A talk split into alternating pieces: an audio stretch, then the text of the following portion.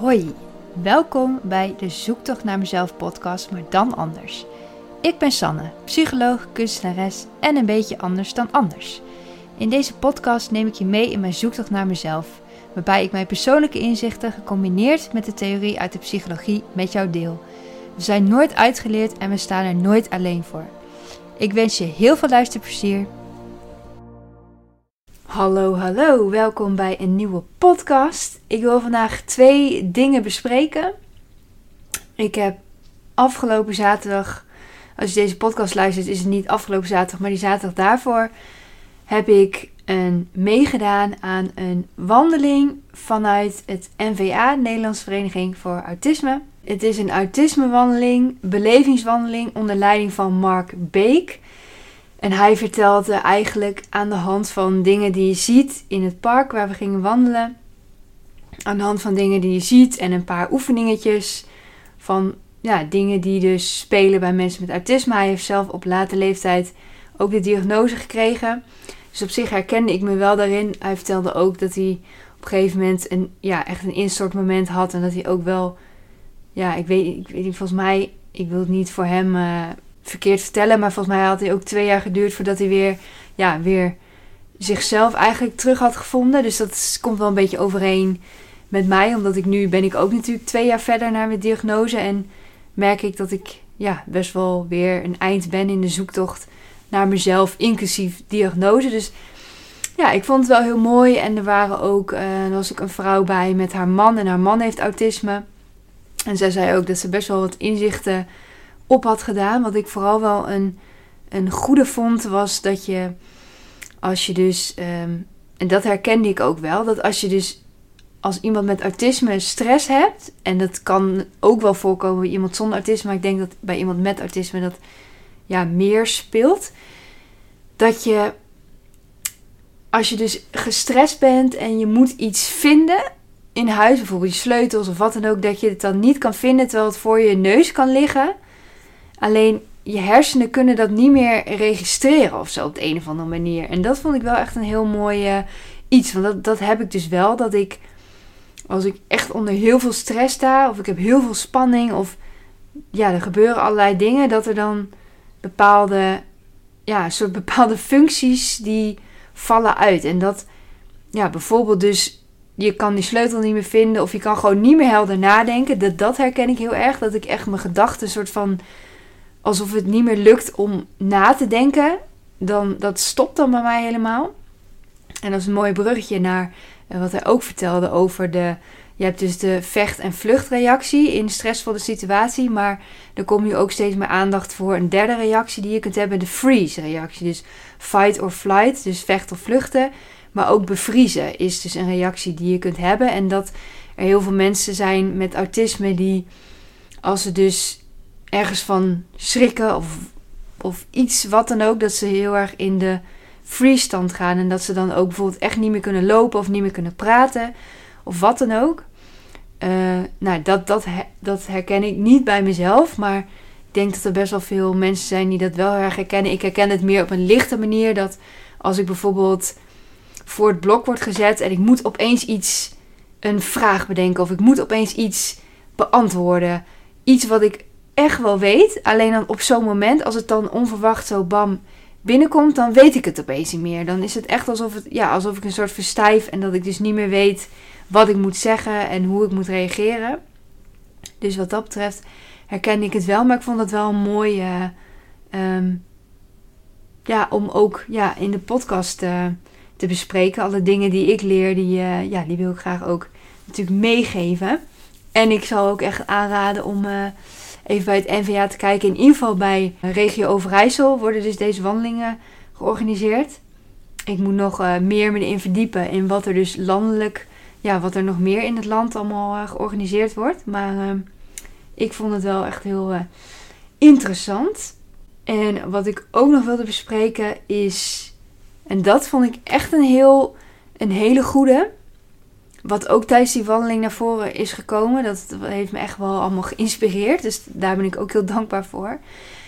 Dat het ging over vertrouwen. Dat je mensen met autisme, dat die um, heel erg mensen echt direct vertrouwen en dan ook al het vertrouwen geven en heel veel signalen nodig hebben om door te hebben van, oh, diegene is eigenlijk niet te vertrouwen of er klopt iets niet. Dat, dat ze heel erg open van vertrouwen zijn of juist de andere kant, dat ze juist heel erg ja, alles wantrouwen en alles juist op afstand houden. En ik merk dat ik, kijk, ik ben, hij, Mark zei ook van hoe meer je opgroeit en hoe meer je hebt geleerd in je leven door schade en schande, of hoe heet dat? Dat je dus door ervaringen erachter komt van oké, okay, ik moet mensen niet te snel vertrouwen. Dat leer je uiteindelijk vanzelf wel. Maar ja, ik heb dat denk ik dus ook wel geleerd. Dat ik dus, ik zit, ik heb het allebei. Ik heb dat ik soms mensen veel te snel vertrouw. En dat ik dan later denk van oké, okay, dit was niet helemaal uh, handig. Maar ik heb ook dat ik juist wel soms te wantrouwend ben en dat ik, ben en dat ik dan denk van oh ja, oké, okay, ik mag me wel iets meer, ja, ik mag me wel iets meer openstellen voor diegene of voor, ja, wat het is. Dus dat is ook wel, ik vond dat wel interessant, dat het ook wel een soort risico kan zijn. En dat is ook wel wat ik heb gelezen in het boek wat ik zo ook nog wil bespreken, waar ik in verder wil gaan, van dat ook op bijvoorbeeld seksueel gebied, dat vrouwen met autisme best wel misleid kunnen worden. Omdat ze denken dat, ja, omdat ze dus iemand veel te snel vertrouwen. En dat iemand ze best wel keihard kan laten vallen. En dat heb ik niet zo specifiek meegemaakt dat ik, dat ik echt heel naïef was. Maar wel dat ik me nog steeds wel kan verbazen in, zeg maar, nu ik weer de datinglife uh, mee bezig ben. Hoe hard mensen je toch wel kunnen laten vallen. Terwijl je denkt dat het echt allemaal hartstikke goed zit en hartstikke leuk is. En dat het ja, op de een of andere manier dan toch niet oprecht is. Of ja, ik weet niet w- wat het is. Maar dat, ja, dat mensen dat zo hard kunnen afkappen opeens. Dus dat, ja, daar, daar ligt misschien voor mij ook dan dat ik nog wel te snel vertrouwen heb in de mannen. Maar ja, ik heb ook gewoon vertrouwen in de mensheid. En ik heb bijvoorbeeld ook het boek De Meeste Mensen Deugen. Ik weet niet of je het kent. Van Rutger Bregman. Dat is echt een heel mooi boek. Dat, daar geloof ik ook wel echt in. Dat de meeste mensen deugen. Ik wil graag ook zo'n houding houden. Dat je de meeste mensen wel vertrouwt. Dat het ja, een paar zwarte schapen zeg maar zijn. Die het dan verpesten voor iedereen. Maar ik wil wel graag een houding houden dat ik wel in eerste instantie mensen vertrouw. Maar dat ik dan misschien wel een betere oordeel kan vellen dan direct iemand vertrouwen. Maar, nou, je snapt wat ik bedoel. Het is wel iets meer genuanceerd. Maar ik wil wel liever zo'n houding hebben dan dat je iedereen niet vertrouwt. En dat je, ja, zo, ja, word je denk ik ook niet heel gelukkig van. Maar ik had bijvoorbeeld zelf dus nog niet echt zo heel erg bij stilgestaan. Dat inderdaad dat vertrouwen, dat dat zo'n grote rol speelt in, ja, in autisme en ja, hoe je dan ook je leven vormgeeft. Dus dat vond ik wel echt een hele, ja, weer een, een goed punt om even aan te stippen hier. Dus um, ja, sowieso heel het datinglife. Ik word er soms, soms word ik echt helemaal sip van en de andere keer denk ik, ja, ik heb ook wel vertrouwen in dat er voor iedereen iemand is. Maar wat, net als wat ik de vorige keer zei, Uh, waar ik het met mijn kapster over had, dat zij ook zei van, ja, jij bent gewoon een speciaal iemand. En ja, dan moet je iemand hebben die dat kan handelen eigenlijk. En dat is gewoon moeilijk te vinden. Het is sowieso, ja, in ieder geval, ik, ik vind het zo apart dat sommige mensen, die ontmoeten iemand en het gaat gelijk helemaal goed en alles. En denk ik, hoe heb je dit nou eigenlijk gedaan? Hoe kan het, hoe kan het dat, dat ik dat niet vind? Want ik heb echt... echt veel dates gehad in mijn leven. Dus, ik, um, dus dan denk ik, ja, huh, er moet toch iemand zijn van al die mannen die het wel is. Op de een of andere manier. Ja, blijkbaar is het dus nog niet gebeurd. Of ik ben te kieskeurig. Nou, ik, ben, ik vind het wel interessant hoor. Wat volgens mij vorige keer ook al zei. Of eerdere keer. Dat ik het heel interessant vind om ook het te analyseren. Ook over verlatingsangst en bindingsangst en liefde en relaties en dingen. Vind ik gewoon heel, vind ik gewoon een interessant onderwerp. Dus ja, ik weet niet. Daar, um, ja, ik denk dat ik daar dus regelmatig wel eens iets over zal zeggen. Om, gewoon omdat ik het leuk vind om, uh, om het over te hebben. En ja, ook wel benieuwd hoe anderen daarover denken. Maar um, nou, misschien komt dat nog wel. Dat ik iemand kan interviewen over uh, liefde en autisme. En uh, Mark van de Wandeling, die heeft bijvoorbeeld een vrouw en een kind. En die, hij zei ook van dat zijn vrouw ook soms zegt van dat hele autisme, dat ze het soms ook niet gelooft. En, en dat heb ik zeg maar met mijn ex best wel. Dat hij dat dus, en nog steeds zegt hij, jouw autisme tussen haakjes. Uh, en ik zeg ook tegen hem, ja, dit is echt het meest vervelende wat je tegen iemand met autisme kunt zeggen. In ieder geval, dat is voor mij. En dat, nou, dat begrijpt hij dan ook wel. Maar hij ziet het dus niet aan mij, het autisme. Hij merkt het niet zo. En dan, ja, dan is het er gewoon niet voor hem.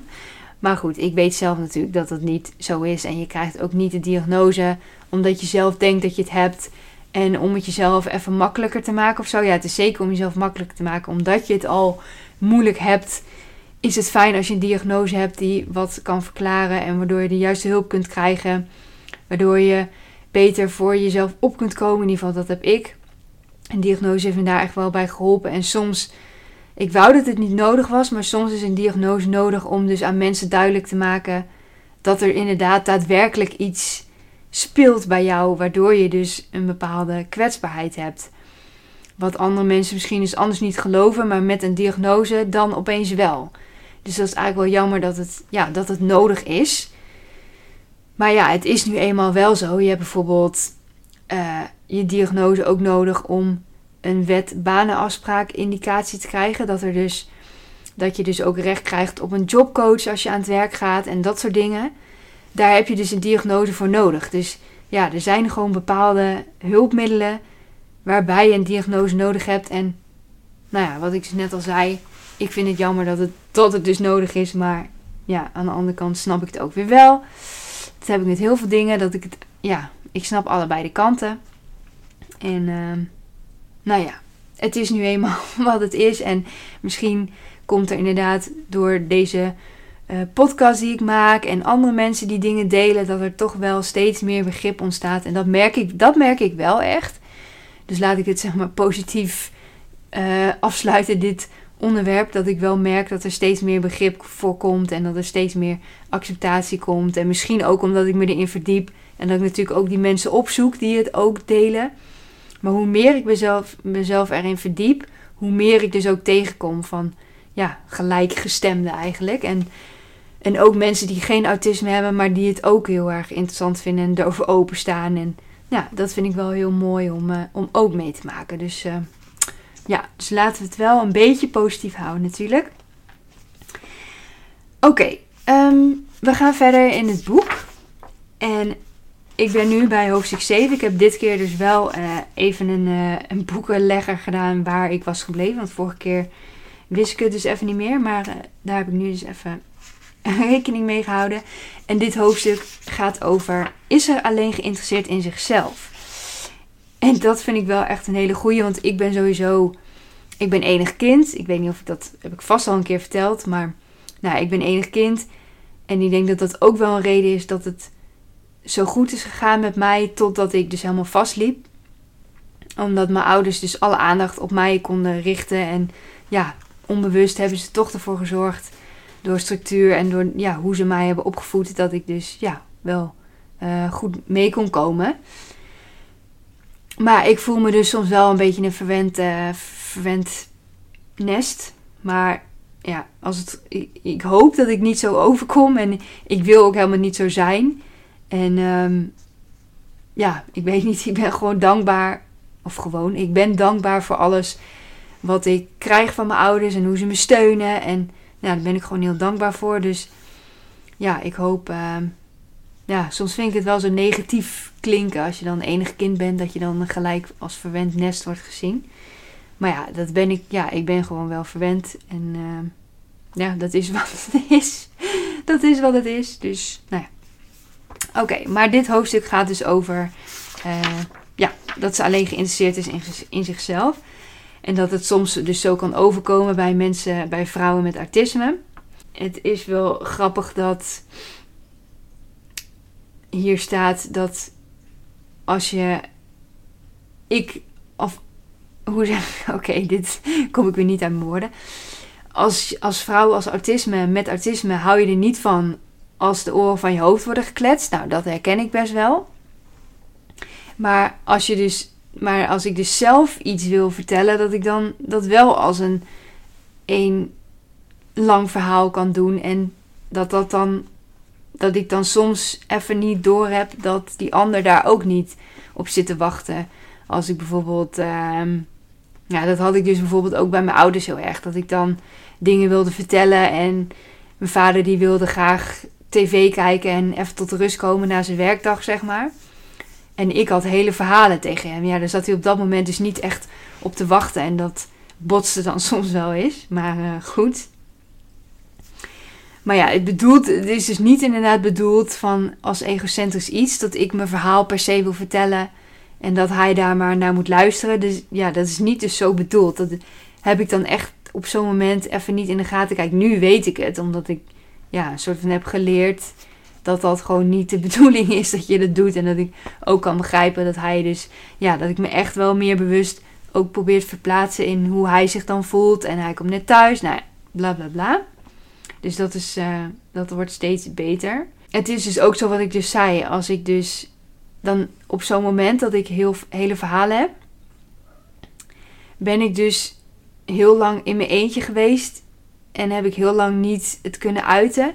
En wat ik dus ook heel erg herken is dat die gedachten, mijn gedachten, die blijven maar doorgaan. En dat kwam trouwens ook naar voren in die wandeling. Dat Mark, als hij dus gaat slapen, dat hij heel vaak een podcast gaat luisteren om zijn eigen gedachten soort van naar de achtergrond te krijgen. Omdat die, ja, die gaan maar door. En als je daarna gaat luisteren, ja, dan val je nooit in slaap. En soms moet hij zelfs twee podcasts aanzetten tegelijkertijd. Om een soort van ruis te creëren. Waardoor zijn eigen gedachten dus helemaal naar de achtergrond verdwijnen.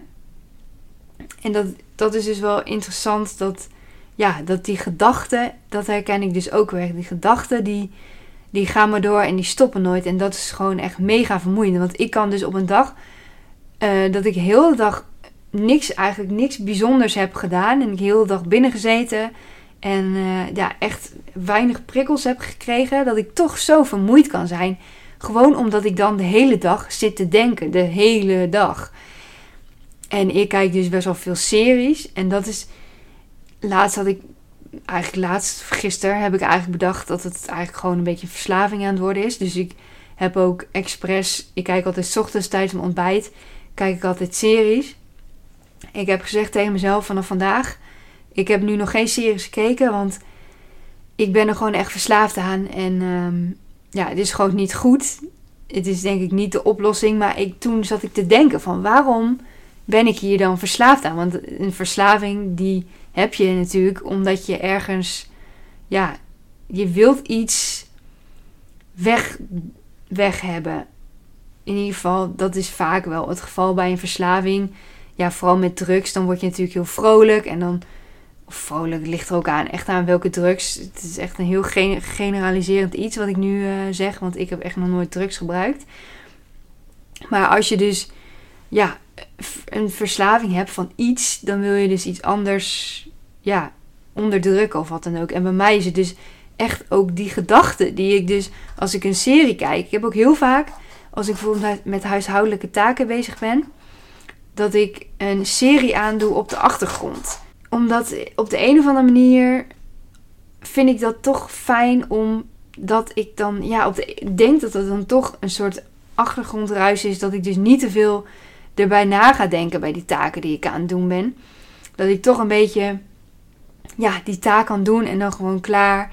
En niet te veel bij nadenken en niet te veel in die gedachten gaan.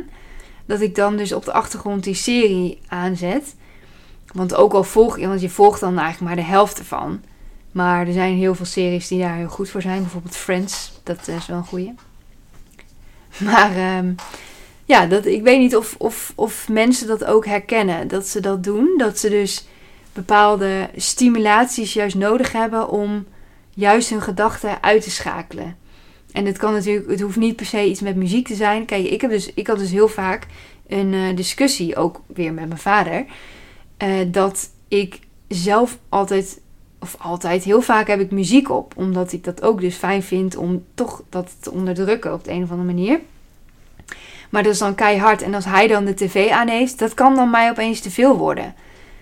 En, maar dat is dus inderdaad iets heel anders. Die muziek van mezelf, die heb ik ook al een keer eerder over gehad. Die kies ik zelf en dat gebruik ik dus, ja, omdat ik daar, ja, baat bij heb.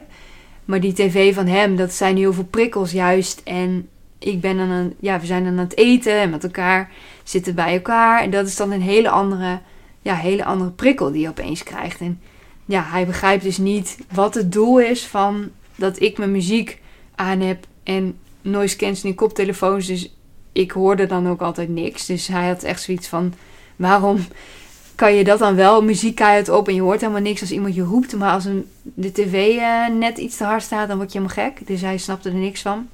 Maar goed, ja. Dat is dus wel een beetje de reden. En in het boek staat inderdaad dat als, je dus, als ik dus een dag, ja, niet echt mijn gedachten heb kunnen delen, dat er dan een soort verbale minutenwals ontstaat. Ja, als je dus mensen ziet, dat je dan die gedachten eigenlijk af gaat vuren als Uh, messen van een messenwerper. Dus dat is wel een mooie, een mooie uitleg van hoe het, hoe het werkt. Hoe het werkt. In ieder geval bij mij. Ik herkende dat wel heel erg. Dus ik vind dat wel uh, interessant om uh, ook te noemen hier.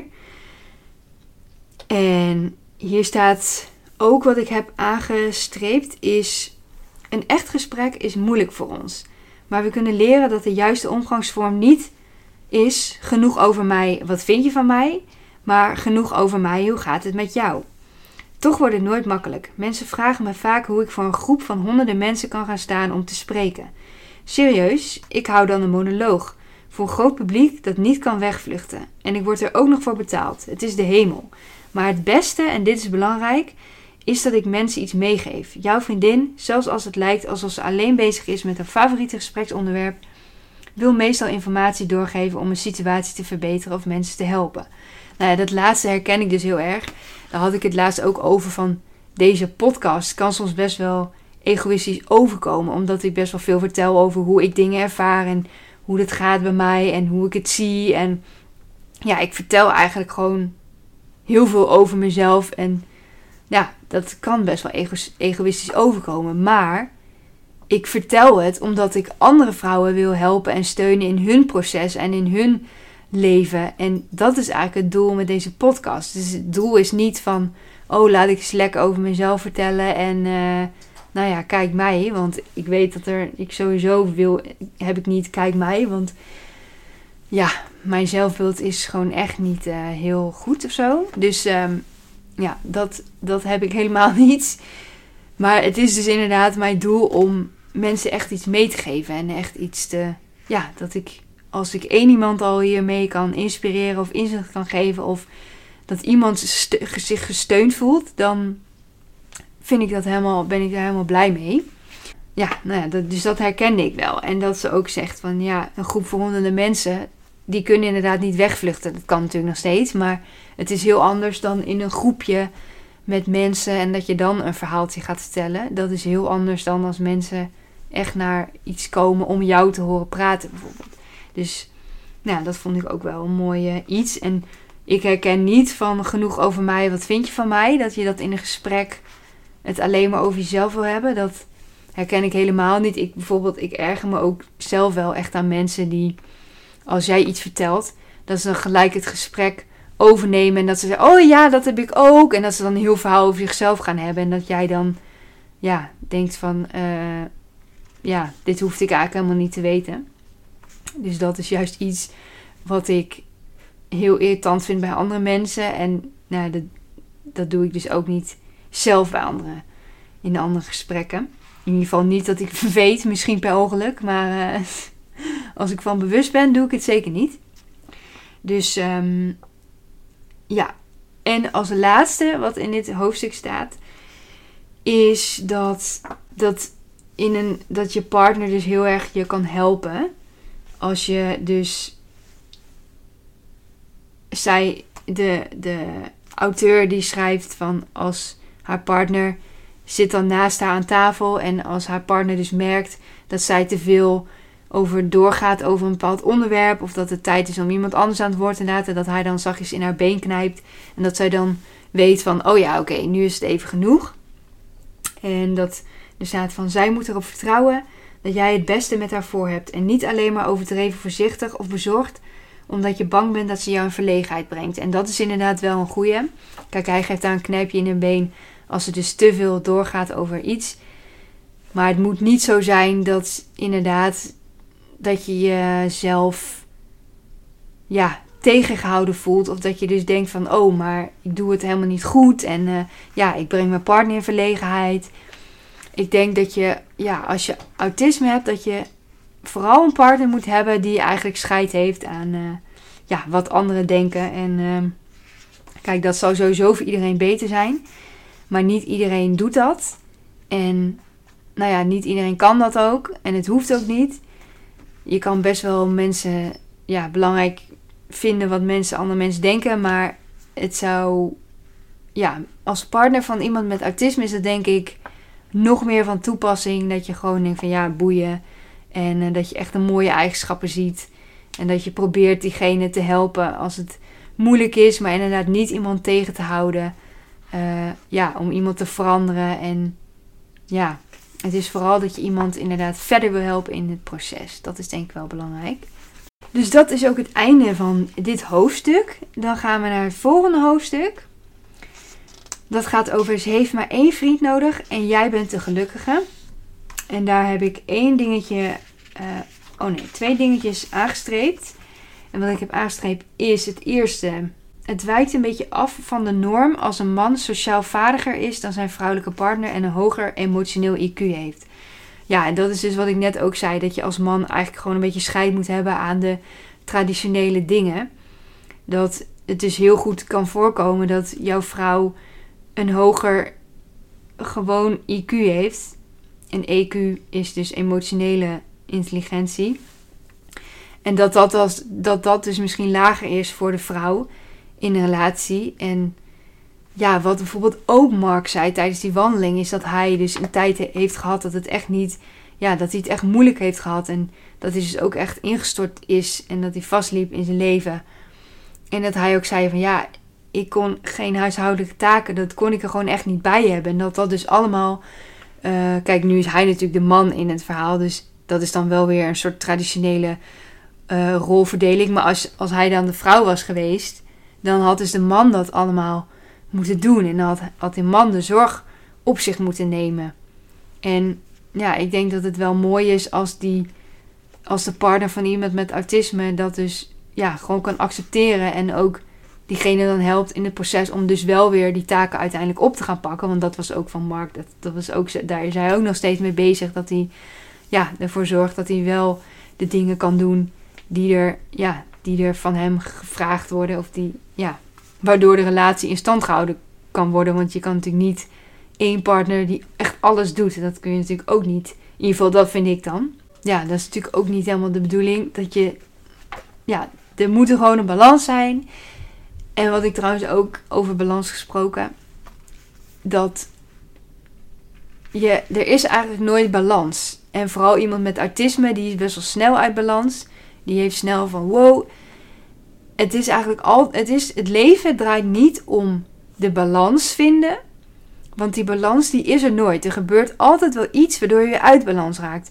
Maar het leven draait om te leren om te balanceren. En dat, is, dat vond ik zo'n mooie uitspraak. Toen dacht ik ja, dat is serieus waar heel het leven eigenlijk om draait. Het leren balanceren. Want die balans zul je nooit hebben. Daar kun je wel naar op zoek gaan. Maar dat... ja, dat is eigenlijk gewoon een soort onmogelijke zoektocht. Die balans, die, ja, die is er niet en die komt er ook nooit. Want je hebt één moment van balans en bam, je bent weer uit balans. Dus het is de kunst om niet zo ver uit balans te raken dat je dus echt van de draad afvalt. Maar dat je dus leert om te balanceren en dan de ene keer een beetje zo en de andere keer een beetje zo. Naar links en de andere keer een beetje naar rechts. Weet je wel dat. Dus dat vond ik echt wel uh, echt een mooie... Um, ja, zo'n mooie uitspraak dat ik dacht van ja, dit is zo waar. En ook wel zo mooi dat je het zo kan omschrijven. Omdat als je dus zoekt naar de balans, dat lijkt wel net als zoeken naar de perfectie. Die er gewoon niet bestaat. En ja, ik vind het wel een mooi iets dat je dat dus ook daarmee benadrukt van...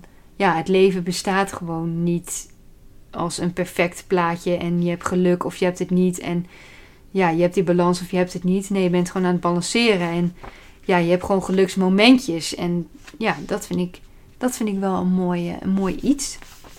En dan heb ik als laatst nog onderstreept van dit uh, hoofdstuk is dat, dat vind ik ook wel een goede, ja, als jullie uitgaan, overschat dan nooit hoeveel sociaal gebeuren ze aan kan. Als ze zegt dat ze weg moet, dan moet ze ook echt weg.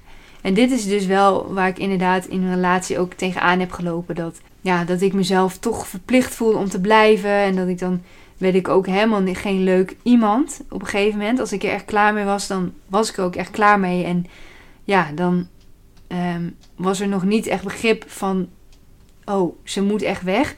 Want nou, de diagnose was ook niet bekend. En sowieso zaten wij gewoon heel anders in elkaar. Ja, dus dat, vond ik, dat vind ik wel echt een goeie. Dat het echt wel belangrijk is dat, ja, dat je dat niet overschat van hoeveel iemand aan kan. Omdat, ja, dat is gewoon ook per, per moment weer verschillend. Maar uh, ja, dat vond ik wel echt een mooie. En er staat hier ook weer iets over de vechtvlucht of verstarreactie. Contact met andere mensen stimuleert de amygdala in haar brein en de aanmaak van adrenaline. Ze heeft een vecht, vlucht of verstarreactie op elke vorm van sociaal contact. Ze kan ermee omgaan door een rol te gaan spelen. Dus als ze zegt dat ze de hele nacht wil stappen, neem dit dan met een korreltje zout en stop voordat het te laat is. Hoe competenter ze lijkt, hoe meer uitgeput ze naar de hand zal zijn. Nou ja, dat is dus wel inderdaad ook echt wel uh, zo waar. Dat soms, soms wil ik serieus ook wel echt een avondje stappen. Maar dan weet ik gewoon dat ik echt wel weer... Uh, ja, meer dan een dag nodig heb om uh, ja, weer tot rust, of tot, ja, meer weer op te laden. Dus ik vind het wel heel leuk. Maar aan de andere kant weet ik ook dat het gewoon echt slopend is. Dus dat is wel, uh, wel interessant. Of interessant, nou ja, ja, eigenlijk wel. En hier staat um, een partner, die een, uh, een quote van een partner van een vrouw met autisme. Die zegt, ik heb mijn vrienden nodig en ze moeten er begrip voor hebben dat mijn vrienden net zo belangrijk zijn voor mij als afzondering voor haar. We hebben verschillende passies, maar die van de een zijn niet belangrijker dan die van de ander. En dat vind ik een mooi zinnetje, dat laatste. Dat je verschillende passies hebt, maar dat er sowieso heel vaak gelijk waarde aan wordt gehecht. Van als je dus als passie, dat je vrienden heel belangrijk voor je zijn. Dat dat dan meer weegt dan wanneer afzondering heel belangrijk voor je is. Terwijl het een hoeft inderdaad niet beter te zijn dan het ander. Dus dat vond ik echt wel heel mooi. Dat je dat dan zo kan zien. Dat je wel ziet dat je verschillende passies hebt. Maar dat je het niet een oordeel daarover gaat vellen. En dat is denk ik... Ja, dat vind ik ook wel iets moois sowieso in een relatie. Dat, ja, dat het begrip... er is en het respect voor elkaar en um, ja, dat is denk ik ja, bijna het allerbelangrijkste wat je kunt hebben in een relatie. Maar hier ben ik dus nooit over uitgepraat en het is al wel een beetje over, uh, over datum, zou ik zeggen, over tijd. Dus ik ga de podcast weer afsluiten. Ik hoop dat je er een inzicht uit hebt gehaald. Ik wil je weer bedanken voor het luisteren of kijken. En ja, tot, uh, tot de volgende weer. Dankjewel. Doei!